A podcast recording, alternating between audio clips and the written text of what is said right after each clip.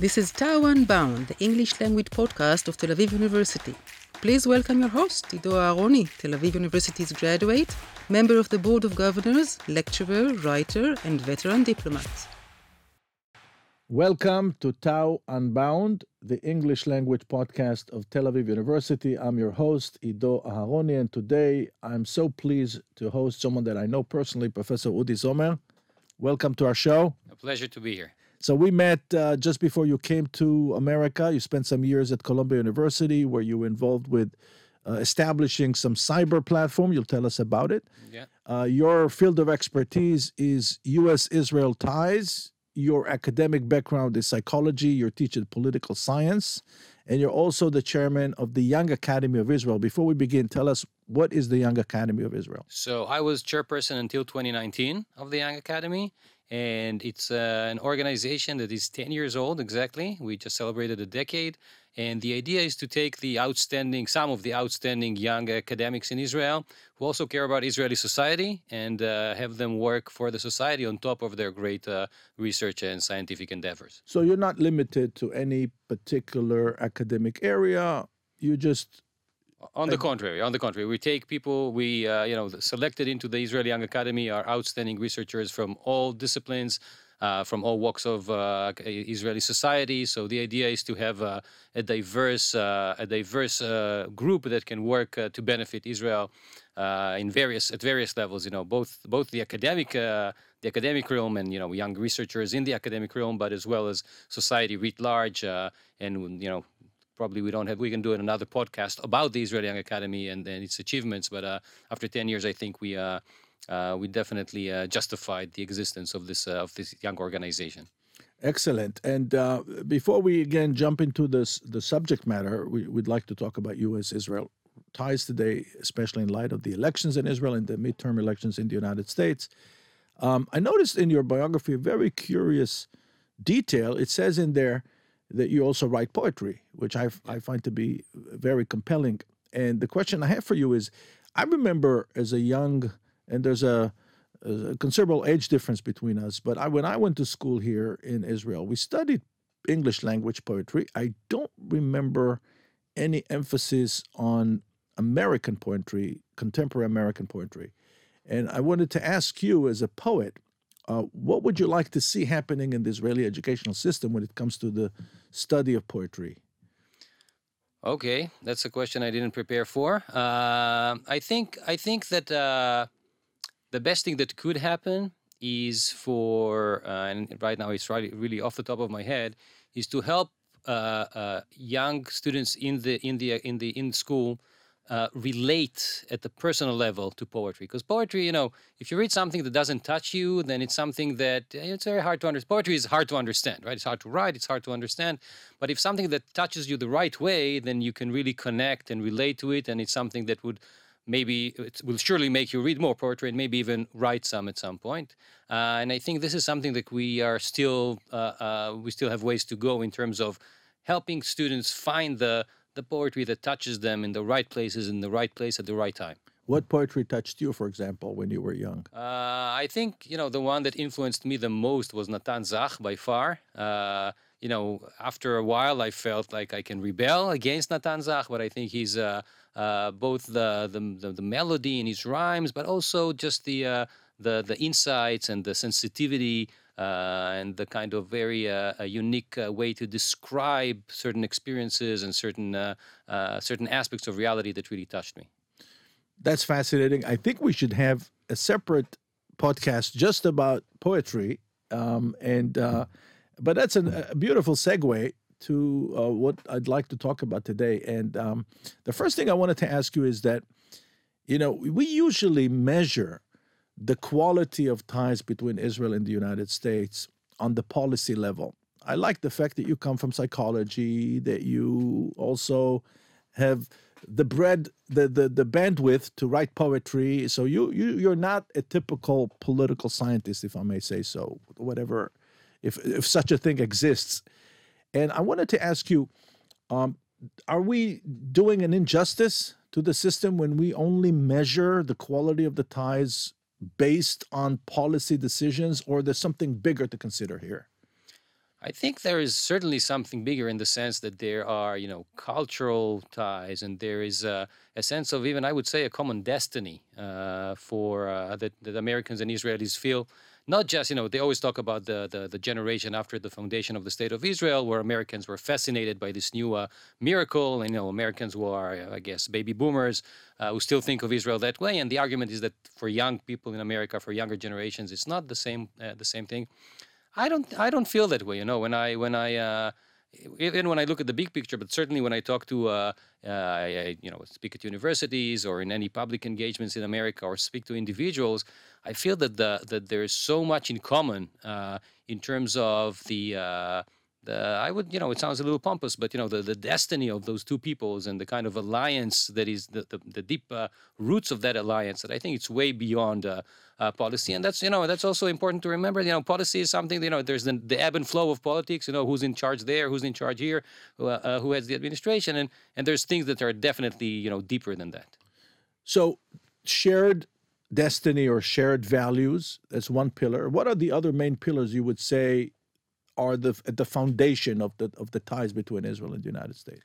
I think the commitment to democracy is something that is very strong in both countries, and it's you know it's challenging in both countries. America, you know, you look at the American his, American history throughout history, and certainly uh, uh, if you look at the recent uh, you know four or five years uh, with Trump, there were serious challenges with uh, with how you uh, protect democracy and uh, how you not just protect it but also allow it to not just to survive but also to thrive.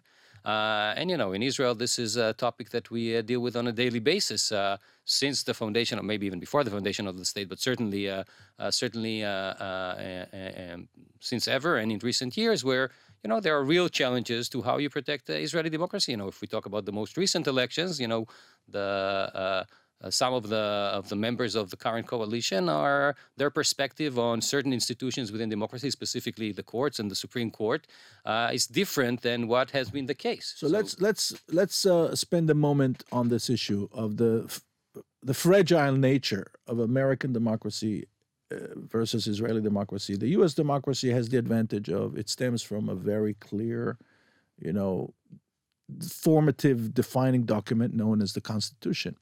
Israel doesn't have a constitution. In fact, we're not even sure uh, wh- what are the roots of Israeli democracy, where it's coming from. Uh, there's a debate of, about the roots of, of Israeli democracy, where it's coming from, why we're why we are a democracy, and um, and I, I am fascinated to hear your view. Um, I know that Professor Shlomo Avineri thinks that the origin of Israeli democracy is actually from uh, the Jewish way of life in the communities in the diaspora. It has nothing to do with Jewish tradition. It has nothing to do with the political traditions of Eastern Europe. It has everything to do with Jewish life. Uh, I think if you even look at the proclamation, I mean, I'm not, I'm not sure about, you know, if it's exactly the same argument, but if you even look at the proclamation of independence of Israel, the argument is that this uh, the, the democratic principles not only stem from the the, the league the, the world of uh, nations the international uh, uh from inter- ideas coming from overseas but also are their roots are found in the uh, in the teachings of uh, of Judaism. So yeah I agree with that. I think you know but beyond that at, at this point I think that it's not just the roots but it's also where Israeli democracy is going okay so uh, the understanding of democracy as something that is mostly procedural, that is based on elections, and where the uh, the will of the majority is the should should uh, should be the uh, the major uh, the most important element is some is, is one perspective on democracy. But a perspective that thinks about liberal democracy argues that the strength of democracy and the, the ability of democracy to protect its minorities is something that is part and parcel of being a democratic nation. So it's not just about procedures, it's not just about who wins the elections, it's not just about majority rule, but it's also about being able to protect minorities. And I think there's also a Jewish origin to many of those ideas and that's you know and this is where the supreme court comes into uh, into play right? Because the institution by construction and this is true i think in well certainly in america in the us but uh, in america and in israel i mean and probably uh, in many other countries or surely in many other countries the idea of the supreme court is to be able to uh, at some point you know uh, limit the will of the majority and say that uh, there are certain protections for individual rights and for the rights of minority groups that uh, are are essential for democracy to survive as a democracy. And if those are taken away, then the very nature of democracy uh, may change and may even uh, not, I know I wouldn't say evaporate necessarily, but uh, uh, certainly a fundamental change uh, if you take away those powers of the court. It will be structurally weakened uh, if if those things will happen. Well, I would even say morally uh, weakened, right? I mean, if you are if you are if you- a, a real you're you know the, I guess a real uh, indication for the strength of a nation is its ability to protect the weak, and that's By the again way- a Jewish idea. I must say, as an observer uh, who observed uh, the execution of U.S. policy, foreign policy over the years, uh, the view of American democracy as a procedural thing it crosses political boundaries. Um, it has uh, a lot to do, I think, with the emphasis on elections. I mean, uh, the, U- United States um, basically pushed us and the Palestinians to uh, back in 2005, 2006 to hold democratic elections in Gaza, and we ended up with with Hamas. Same thing happened in Egypt. We ended up with the the Muslim Brotherhood and so on. So, um, what are the other dangers that U.S. democracy is facing today? So, you say one is the narrow view that it's only about elections, so it's an emphasis on the procedure, not so much on the value system that comes with it. What else do you think is threatening the U.S. democracy? Okay, so so let me say something about you know one threat and one uh, aspect that I think you know indicates a strength of the democracy. So in terms of threat, I think uh, a major threat is polarization. Okay, and when we get to talk about the midterms later, I think that there might be some surprises there. But the idea of polarization, of you know, of depolarization, that is both ideological, right? When people perceive uh, uh, uh, policy uh, preferences in very different way. People have very different policy preferences about should be done with anything from the economy to immigration to uh, abortions, but also uh, emotional polarization. The fact that people feel negative emotions towards people on the other side. People feel disgusted. People feel afraid. People feel that they're threatened by the other side. This kind of polarization, you know, at the end of the day, for democracy to work, there's always uh, uh, factions, right? There's always political parties that are, you know, that have, have opposing views and opposing positions on various things. But there should be enough in common. People feel should feel, you know, people and entities and political uh, uh, elements within the system should feel that there is enough uh, uh, common interest for the system, for the institutions to survive. When there is, when polarization reaches a certain point, this common common ground may not be sufficient, right? And then you see things like you saw on January 6, 2021, uh, last year, where uh, the sense was that the institutions of American democracy, the very institutions, right? Congress, the peaceful transfer of power, all those things are not as important as holding on to power. Uh, because the people, why? Because the people on the other side are so dangerous, scary, uh, uh, uh, threatening to the very survival of the nation, that it's better to maybe maybe even do away with certain institutions of democracy as long as you keep power. So I think this is one threat. But going back to the same uh, to the same event of January 6, 2021, uh, you know, you talked about, about you talked about the fragility of American democracy earlier. And in my view, this is actually an indication for how strong democracy is in America. Okay, you, so you saw, uh, first of all, you know, it didn't uh, it didn't work, right? I mean, the, uh, the the peaceful transfer of power did take place, right? The most this is if you if you ask me what is the number one most important institution in a democracy, it is a peaceful transfer of power because it's unintuitive, right? One faction, one party loses elections, right? 1800 in America, right? One party loses election for the first time in history. Why should Adams give the power to Jefferson, right? It has never, it had never happened. He doesn't trust the guy. He uh, uh, he wants to hold on to power, but it does happen. Okay, and since then it has happened, uh, including in 2021. Uh, but you know, this is the number one nu- number one criterion for whether a democracy is a democracy. Also, here it's not something that we take for Absolutely, granted. Uh, absolutely. I remember Shamir was afraid that uh, Peres will transfer power during the national unity government of 84 to 88. Yeah, there was a lot of talk, you know, when, when Netanyahu had to uh, pass power to uh, to Bennett uh, last year. Last year was it?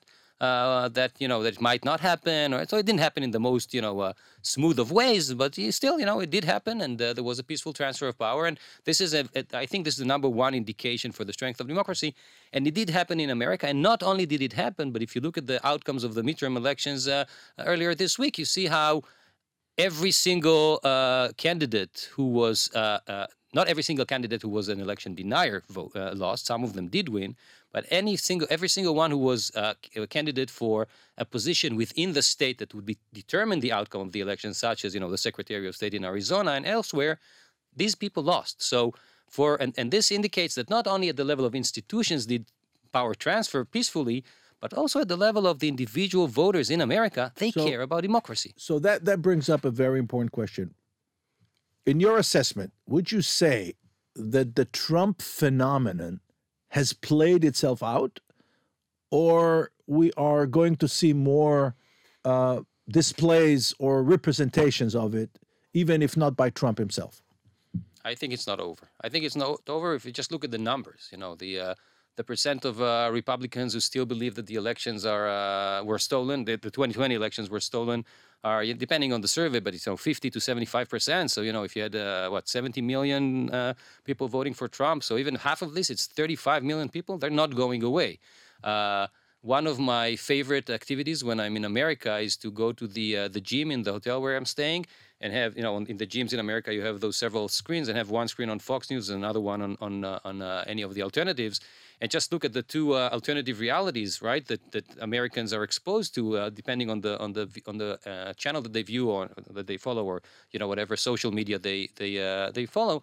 And you can see that you know those you know on, on the on the on the side of, of Fox News and some of the and many of the of the of the websites and, and social media fields feeds etc you can see that people are deeply uh, convinced that this is the case even for the current elections you have all sorts of uh, videos etc showing that that is happening so by I don't think by the way, I must say that in the days before the elections, I was in the United States. Um, the buildup that we're going to have a massive red wave was uh, across the board. So it was the perceived conservative media and the perceived liberal media. Both were cultivating this narrative.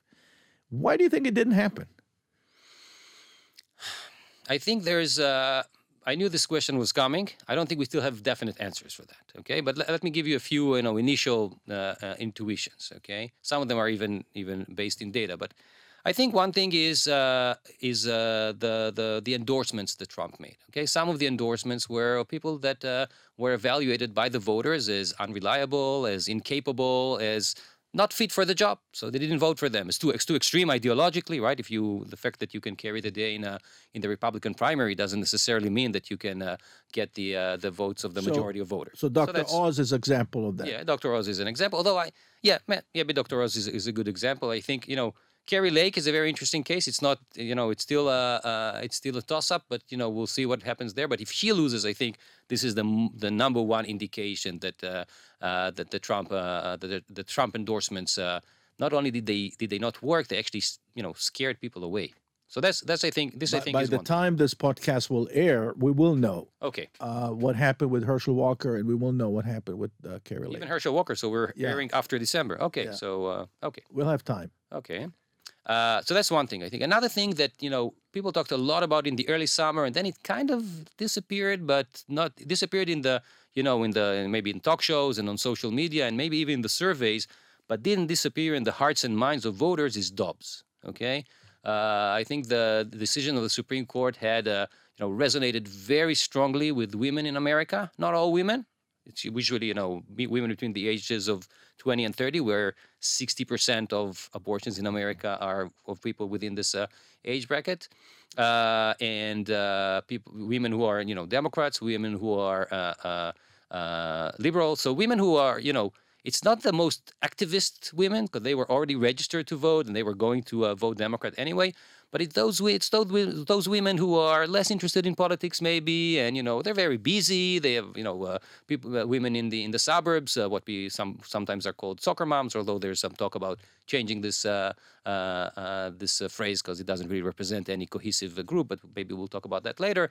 But you know those women were were mobilized to vote. And uh, and they felt that you know this is something that really touches touches home right? I mean that at the end of the day uh, i don't remember the exact statistics but a good a good number of american of uh, women in america get an abortion at some point in their life in their lifetime. So uh, and the, the vast majority of abortions by the way are a part of family planning in the sense that women who already have kids get them. So so these are uh, uh, these are people who uh, you know doesn't doesn't just happen to them something you know people who are uh, at the uh, on the outskirts of society, but it's people who who want to have a who, who feel that Dobbs really influenced their life in a very profound way, and the fact that the constitutional right to privacy was taken away from them motivated them, raged, them, you know, created not created enough rage, frustration to actually vote, and I think that had a had a major influence so much so that it even uh, we had we saw a clear override of a of a you know party with a president who's extremely unpopular. Uh, I think he's at the same level as Trump, more or less, at this point in his presidency. With an economy, you know, we know what what the inflation uh, numbers are. You know how much it costs to uh, fill up a, um, a, a, tank of gasoline uh, in your car in uh, some states in America. we have an energy crisis because of Ukraine, and so you know, despite of all those things, inflation inflation, right? In spite of all those things, you know, you know, it's the economy stupid, right? The economy is supposed to be uh, to have such an overriding effect in America, and despite all those things, I think Dobbs. Uh, so in in that sense, I think social issues uh, were at least as important as the economy in these elections. All right, and and and I agree with that analysis, and I think that. Um, I'd like to take you back to the question of, about Trumpism. So you say it's here to stay, even if it's only 30, 40 million voters is still a considerable. Now, what would you say is the role of technology in this uh, uh, polarization that we see? In how can uh, somewhere I read that there were 300 candidates in the United States elections that were election deniers. Election deniers. Yeah. How could that happen, and what is the impact of technology on this? Oh, technology! I thought acknowledging. Um, technology technology has a huge influence, you know, uh, in the sense that uh, uh, first of all, the, the the you know, there's a few things. One thing is that the standard media, which used to be the intermediate between the voters and or the citizens and the uh, and their leaders and their elected officials. Uh, is not necessarily as important anymore, right? I mean, as we said, people watch their specific uh, uh, uh TV channel, but at the end of the day, they get their information directly from their uh, from the elected officials, right? So there's no this kind of intermediary uh, is gone. Beyond that, I think that you know when people uh, look at their feed and they live within their echo chamber, they get the sense that first of all, everybody thinks the same way, or everybody that they know anyway, and uh, all sorts of inconsistencies, uh, all, consor- all sorts of half truths, or even complete lies, uh, uh what we call fake news or fake reality uh, uh, or deep fake, or all those things. You know, they they they take a hold because people feel that you know this is wherever I go on my Facebook or on my Twitter feed or on my TikTok or on my Instagram, I see the same thing, so it must be true. Okay, so so I think that had a lot to do with that. That being said, I think there's a, a silver lining here when it comes to because because this would generate you know polarization at levels that are unprecedented, right? You would you would say you know, but I think a silver lining here, or maybe even more than a silver lining, is the fact that is the split votes that you saw in many states. Okay, and why do I think that split votes are so important? Because at the end of the day, what is polarization? So we talked about ideological polarization. People think about policies in very different ways, right? There is emotional polarization that people, uh, uh, or affective polarization, people feel emotions that are negative towards the other side. But at the end of the day, polarization would really hurt uh, uh, uh, uh the democ- democracy, and this is this comes from the founding fathers. That's not my idea if people don't are unable to come together and act in any joint fashion, right? So, for instance, uh, if you're what, what would be an, a way in which people are, you know, behave politically in a way that over uh, overcomes polarization or overcomes the the gaps is if people are willing, for instance, to switch from one party to the other, and we saw that happening, right?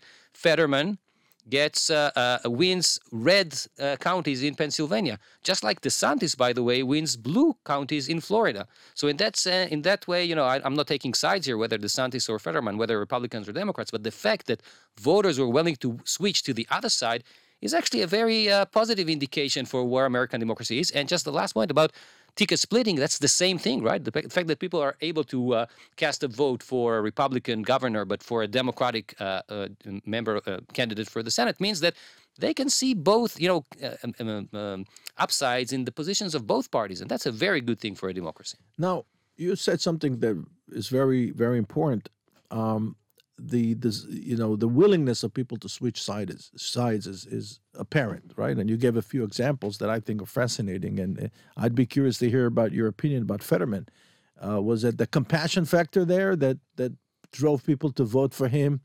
Maybe the decision that was, you know, previously viewed as a miserable decision to attend to show up for the debate actually worked in his favor, because people said, you know what, I feel good about myself voting for someone who's recovering from a stroke. Um, that's that's a that's a different issue. But I wanted to ask you about the two party system. So what you're telling me is actually that the two party system is gradually becoming more and more fragile, right? If Donald Trump decides to form his own party, if he doesn't win the Republican nomination, which I think he won't, and he decides to win to, to, to form his own party because he can't live with the rejection, and that could be the end of the two party system. Um, it might be a temporary uh, change in uh, political circumstances, or I would say, rather than you know the end, because you know Trump is not there forever. So I, I what you're what you're describing is possible, although although I'm not sure he's going to lose. But you know, you know, the prophecy was given to the fools anyway, so we might not go there. But uh, uh, but the uh, but I think you know that that, he might. I, I think I think you're right. He might create some sort of a what we would call the, in politics a secessionist movement, right? He would, you know, uh, break away from from the Republican Party and create his own party when they let the Republicans go with uh, DeSantis. But uh, uh, but even if that happens, you know, and he loses, which you know he, he would lose because third parties in America never win. It's impossible to uh, for that to happen. And not only does he not win, but he lands Democrat Democrats a landslide victory in 2024. Uh, that's the end of his political career. And if that is the case, many of the Republicans that followed him would go back to to uh, to the Republican Party. But you know, this is again, it's very you know, it's, it's conjecture. It's, it's very a, hypothetical. Yeah, it's, so. it's it's a speculation. Now, I wanted to shift this to Israel for a little bit. So, you spoke about the strength of, of American democracy is and also its its weaknesses. And um, the question is, given what we know about the way Israelis, I would describe it the transactional fashion, uh, which is a typical Israeli way to look at the relationship, right? Israel views the relationship with the United States through only one very narrow prism, which is security. Um, would you say that we're missing something here? Because we, what you're describing is a deep social and cultural change infused and, and accelerated by technology. And do you feel that the Israelis are aware of it, or the what, what do you think is happening in Israel? What, where do they think that U.S.-Israel ties are heading?